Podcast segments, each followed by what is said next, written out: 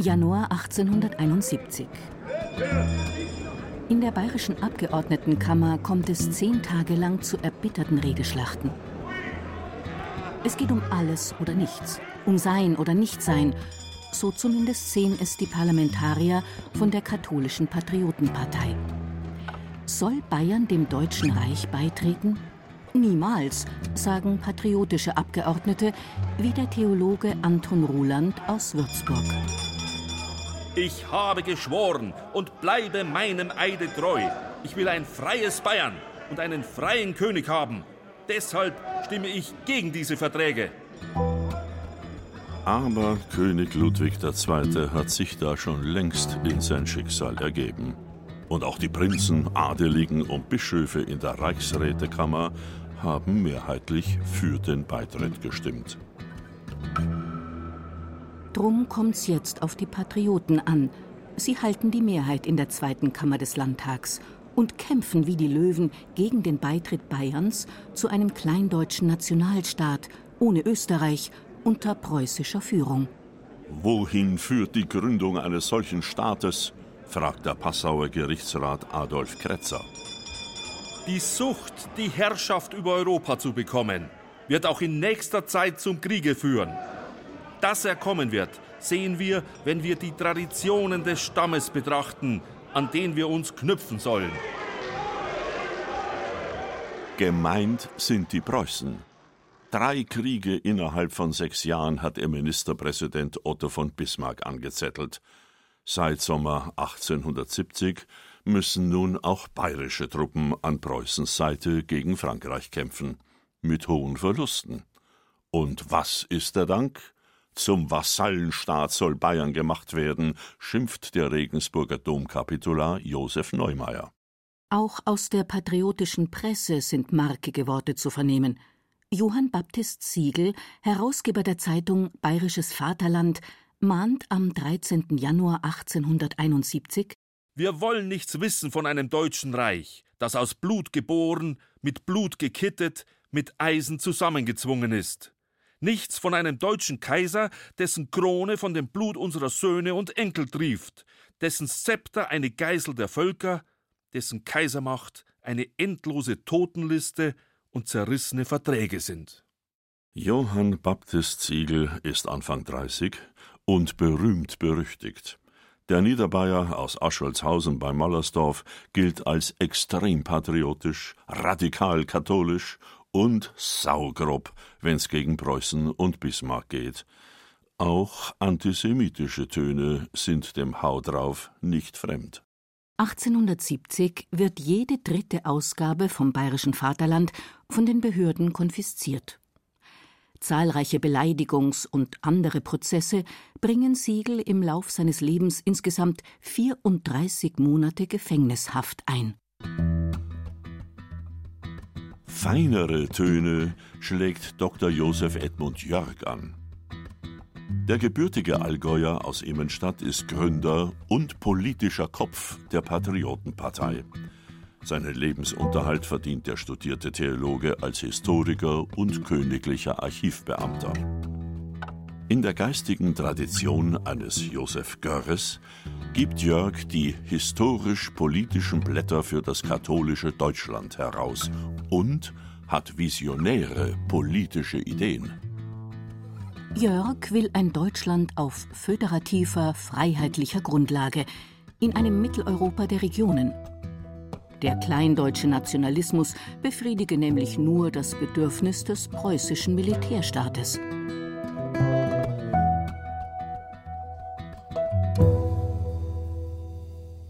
Seit Mitte des 19. Jahrhunderts spitzte sich die deutsche Frage immer mehr zu. Österreich oder Preußen? Wer von beiden deutschen Großmächten sollte die Oberhand behalten? Bayern, seit 1806 souverän, hoffte lange auf ein drittes Deutschland der kleineren Staaten unter bayerischer Führung. Ein Traum, der am 3. Juli 1866 endgültig ausgeträumt war. Beim Dorf Sadowa nahe Königgrätz im Nordosten Böhmens siegt Preußen über Österreich und seine Verbündeten darunter die Bayern, die gar nicht erst bis Böhmen kommen, sondern zögerlich an der Mainlinie ausharren.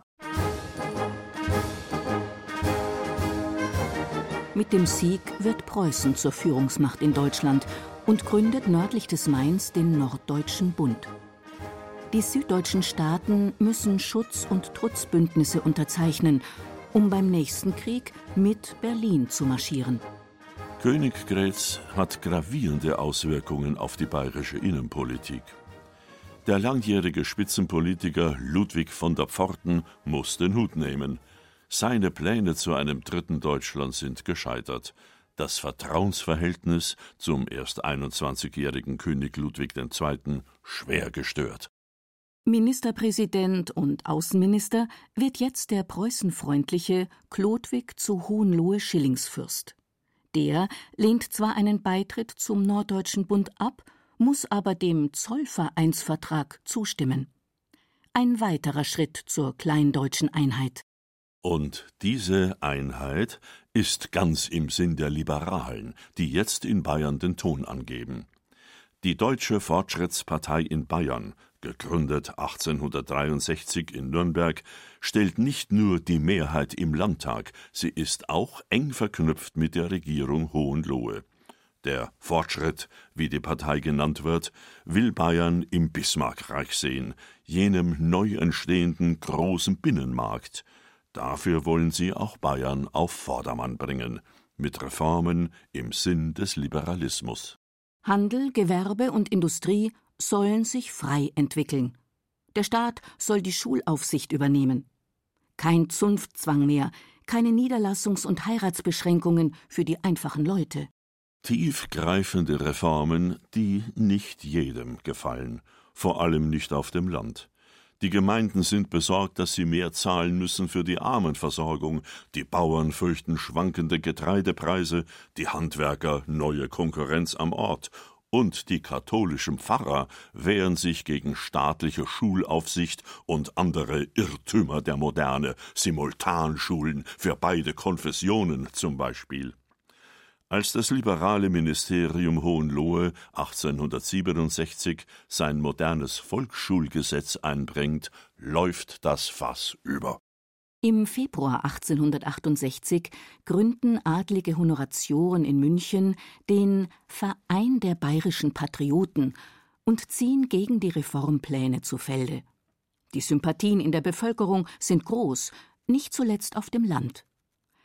Fast über Nacht entsteht eine konservative Sammelbewegung, in der das Konfessionelle eine große Rolle spielt, sagt die Historikerin Katharina Weigand von der Ludwig-Maximilians-Universität München. Es ist eine katholische Bewegung, die natürlich auch mit dem Papst eng verbunden ist. Und es ist schon zu verorten, dass der Katholizismus und dieses Gefühl, wir sind nicht so viel wert und wir sind irgendwie ungebildet oder die anderen halten uns zumindest dafür, dass das auch eine ganz erhebliche Rolle dabei spielt bei dieser neuen politischen Bewegung der Patrioten, also der konservativ-katholischen Partei.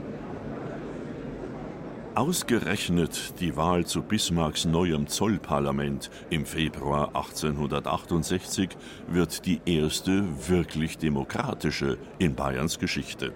Nicht mit Wahlmännern wie im Landtag wird hier gewählt, sondern direkt. Ein echter Stimmungstest also, bei dem die Patrioten auf Anhieb zur stärksten Kraft in Bayern werden. Aus den Reihen der patriotischen Abgeordneten entsteht dann auch 1869 die Bayerische Patriotenpartei. Die wird bis zum Ende der Monarchie 1918 ununterbrochen die stärkste Fraktion im Landtag stellen, auch wenn sie sich 1887 umbenennt in Bayerische Zentrumspartei. Die Patrioten sind eine höchst heterogene Sammlungsbewegung mit unterschiedlichen Strömungen und Flügeln von reaktionär antimodern über klerikal konservativ bis demokratisch populistisch. Alter bayerischer Hochadel ist genauso vertreten wie radikal katholisches Kleinbürgertum, Bauern, Pfarrer und Handwerker. Stark sind die Patrioten auf dem katholischen Land, in Niederbayern und der Oberpfalz, in Oberbayern Unterfranken und Teilen Schwabens. In großen Städten und im protestantischen Franken tun sie sich naturgemäß schwer. Dort denkt man eher liberal und kleindeutsch. Das Mantra der Patrioten hingegen besteht aus den drei K katholisch, konservativ, königstreu und wird manchmal ergänzt durch das große A, A wie anarchisch. Schließlich geht es ja gegen die da oben, die liberalen Weltverbesserer in der Regierung, die Staatsbürokraten in München und natürlich die arroganten Preußen in Berlin mit ihren säbelrasselnden Militärs. Wie aber denkt der König von seinen treuen Patrioten? Warum beruft Ludwig II. immer wieder ein nationalliberales Ministerium? Von seinen Grundüberzeugungen her steht er eigentlich näher bei den Konservativen, sagt Katharina Weigand. Aber Ludwig II. will alles verhindern, dass bloß nichts in Richtung parlamentarische Monarchie sich bewegt. Und um diesem patriotischen Landtag etwas entgegensetzen zu können, muss er eigentlich fast, wie in einem Schachspiel, ein liberales Ministerium berufen. Dass aber dann wiederum diese liberalen Minister viel eher geneigt sind, mit Preußen zusammenzuarbeiten, viel stärker selber gewillt sind, einer kleindeutschen Reichseinigung entgegenzukommen, das ist die Ironie der Geschichte bei dieser ganzen Situation. Sonntag, 26. Juni 1870. Knapp vier Stunden dauert die Uraufführung von Richard Wagners Oper Die Walküre. Während im Königlichen Hof und Nationaltheater Winterstürme dem Wonnemond weichen, stehen draußen die Zeichen auf Krieg. Bismarck nutzt eine spanische Thronfolgekrise, um Paris mit diplomatischen Taschenspielertricks in einen bewaffneten Konflikt zu ziehen. Noch zögert die bayerische Regierung, ob sie den Bündnisverpflichtungen nachkommen soll. Aber in jenen Tagen kippt die öffentliche Stimmung zugunsten Preußens. Und die Patriotenpartei erleidet Mitte Juli 1870 eine erste Schlappe, als es in der Abgeordnetenkammer um die Frage der Kriegskredite geht. Am Ende ist die Fraktion gespalten in eine kleinere, moderat deutsch-nationale Gruppe um den Tölzer Historiker Johann Nepomuk Sepp und eine größere, die die Kredite ablehnt. Diese Kriegsgegner müssen in den Straßen Münchens buchstäblich um ihr Leben bangen.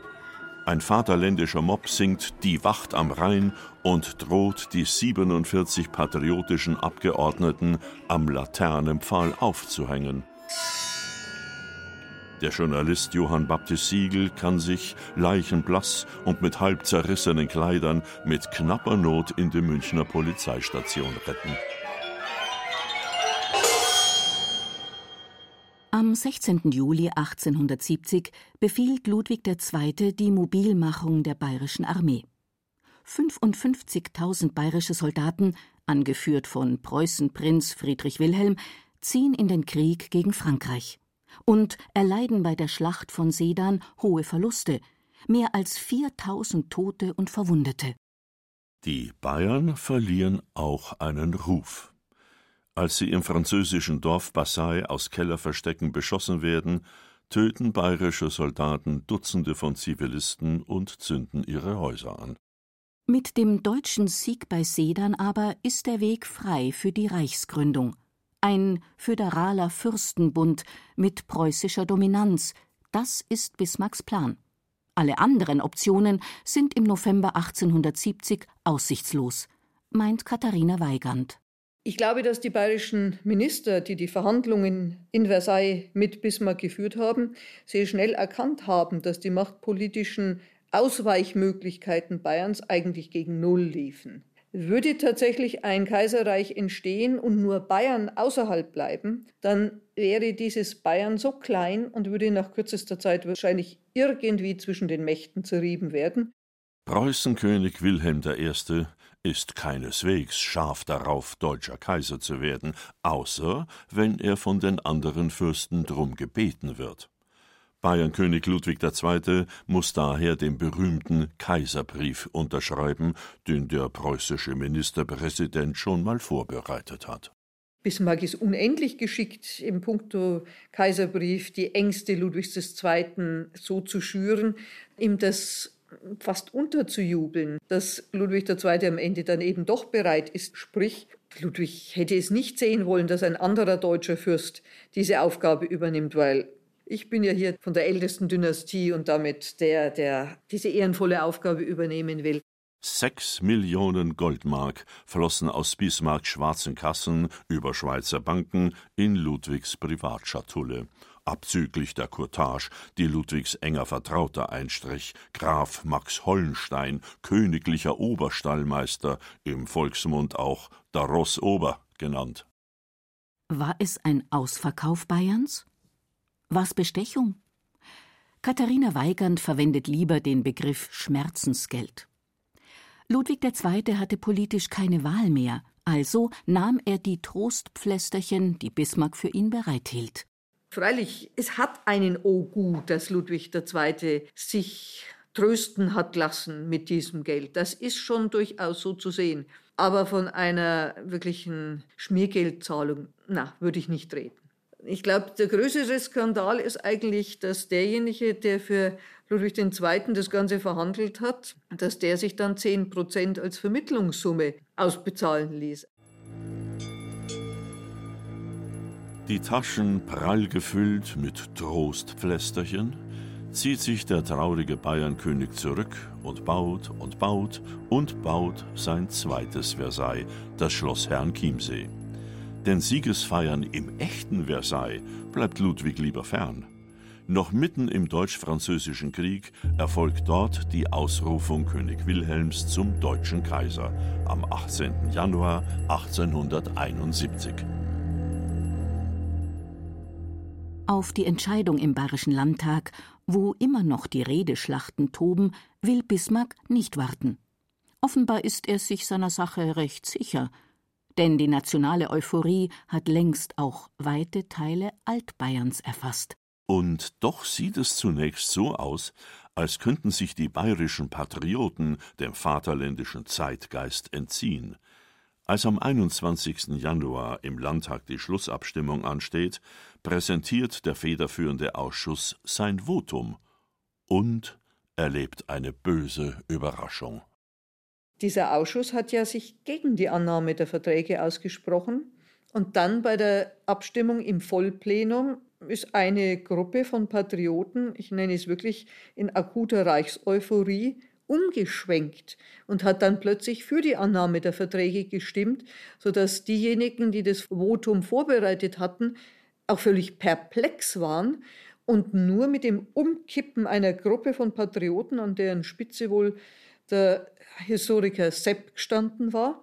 Nur deswegen hat man dann die Zweidrittelmehrheit in der zweiten Kammer zustande gebracht. Bayerns Beitritt zum Deutschen Reich wird vollzogen mit 102 zu 48 Stimmen, gerade mal zwei mehr als erforderlich. Offenbar waren 32 patriotische Abgeordnete am Ende umgefallen darunter alle schwäbischen bis auf Edmund Jörg und gut die Hälfte der Oberbayern. Ludwig von der Pforten, langjähriger bayerischer Staatsminister, schreibt an jenem Abend in sein Tagebuch Heute haben die Abgeordneten der Kammer ihren König und ihr Land unter die preußische Militärherrschaft mediatisiert. Finis Bavaria. Das Ende Bayerns. War es das wirklich? Nein, sagt Katharina Weigand, wenn man es mit späteren Zuständen, etwa in der Weimarer Republik, vergleicht. Dann war Bayern eigentlich noch ziemlich souverän nach 1871. Gut, das ist natürlich schon ein dramatisches Element, wenn einem die eigene Außenpolitik genommen wird. Und das war natürlich schon das Maßgebliche der Verträge, die dann 1871 vom Bayerischen Landtag gebilligt wurden. Aber man hatte dann doch, auch verglichen mit den anderen Mitgliedstaaten des Deutschen Kaiserreichs, man hatte eine ganze Menge an Rechten behalten. Edmund Jörg und seine Leute werden als rückständige Hinterwäldler und Separatisten beschimpft. Ihre fast prophetischen Mahnungen werden erst viel später, nach zwei Weltkriegen, in einem anderen Licht gesehen. 1871 aber stellen sich die meisten in der Patriotenpartei schnell auf die neuen Verhältnisse ein. Sie wollen keine Reichsfeinde sein, bleiben aber skeptisch. Die befürchtete Verpreußung Bayerns verläuft unter Bismarck noch relativ milde. Und so werden auch die misstrauischen Bayern langsam etwas reichsfreundlicher, sagt Hedwig Richter, Professorin für neuere und neueste Geschichte an der Universität der Bundeswehr München. Natürlich war Preußen mit zwei Dritteln des Territoriums und der Bevölkerung ähm, sehr, sehr dominant. Aber letzten Endes hat doch sozusagen das Reich und die Einheit über Preußen gesiegt. Und dafür war wiederum wichtig der Reichstag, also das Parlament, das zu einem ganz großen Symbol für die nationale Einheit wurde.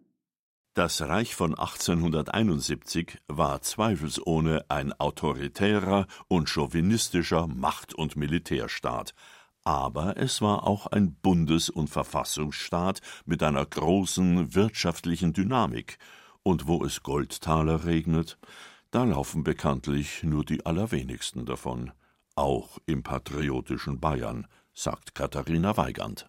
Wenn man nach außen hin plötzlich glänzend dasteht, Bismarck hat's ja, solange er noch da war, verstanden, dass es eben nicht zu mörderischen Konflikten in der Mitte Europas gekommen ist, dann ist es natürlich schon verführerisch, dabei sein zu wollen.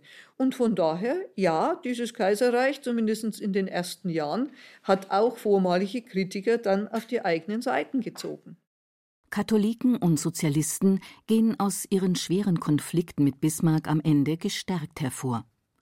Und nicht zuletzt der politische Druck der Sozialdemokratie führt zum Ausbau eines Sozialstaats kürzere Arbeitszeit, höherer Lebensstandard, dazu eine blühende Wissenschaft, Nobelpreise, eine boomende Exportwirtschaft. Kein Wunder, dass die Zustimmung zum Reich wächst. Bald schon entstehen Bismarck-Vereine und Denkmäler, auch in Altbayern, zum Beispiel am 1. Juli 1899. Da pilgern 1100 Bayern ans Ostufer des Starnberger Sees zur Einweihung eines 30 Meter hohen Bismarckturms. Nord und Süd auf ewig eins, heißt es da auf einer Bronzetafel. Für bayerische Patrioten war das natürlich ein Affront. Ein Denkmal für den Erzpreußen? Keine fünf Kilometer entfernt von Schloss Berg, wo ihr geliebter König am 13. Juni 1886 ums Leben gekommen ist? Unglaublich. Aber wer weiß, Ludwig wäre die Nachbarschaft zu Bismarck vielleicht gar nicht unrecht gewesen. Der 30 Jahre ältere Reichskanzler war für den König wie ein väterlicher Freund. In Briefen brachte Ludwig II. immer wieder volle Bewunderung, wärmste Sympathien und unbegrenztes Vertrauen für Bismarck zum Ausdruck. Ludwigs Nachfolger, Prinzregent Luitpold, überließ die Regierungsgeschäfte meist seinen liberalen und reichsfreundlichen Ministerien. In weiten Teilen der bayerischen Bevölkerung aber blieb das Verhältnis zum wilhelminischen Preußen weiterhin eher kühl. Bis heute treffen sich bayerische Patrioten alljährlich am Todestag des Königs in Berg, um zu trauern wegen der Reichsgründung 1871 und um weiterzuträumen von einem unabhängigen Bayern.